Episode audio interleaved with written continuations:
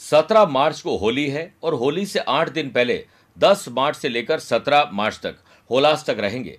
पूर्णिमा पर होली का दहन किया जाएगा। अष्टमी से पूर्णिमा तक इन 8 दिनों में शुभ और मांगलिक कार्य जैसे सगाई, शादी, गृह प्रवेश आदि नहीं करने चाहिए, बल्कि देवी देवताओं की आराधना करनी चाहिए। आपके अच्छी सेहत के लिए भगवान शिव का पूजन महामृत्युंजय जाप से करिए। परिवार में समृद्धि के लिए विष्णु सहस्त्रनाम का पाठ करें। बच्चों की पढ़ाई के लिए गणपति अथर्वशीष का पाठ करें।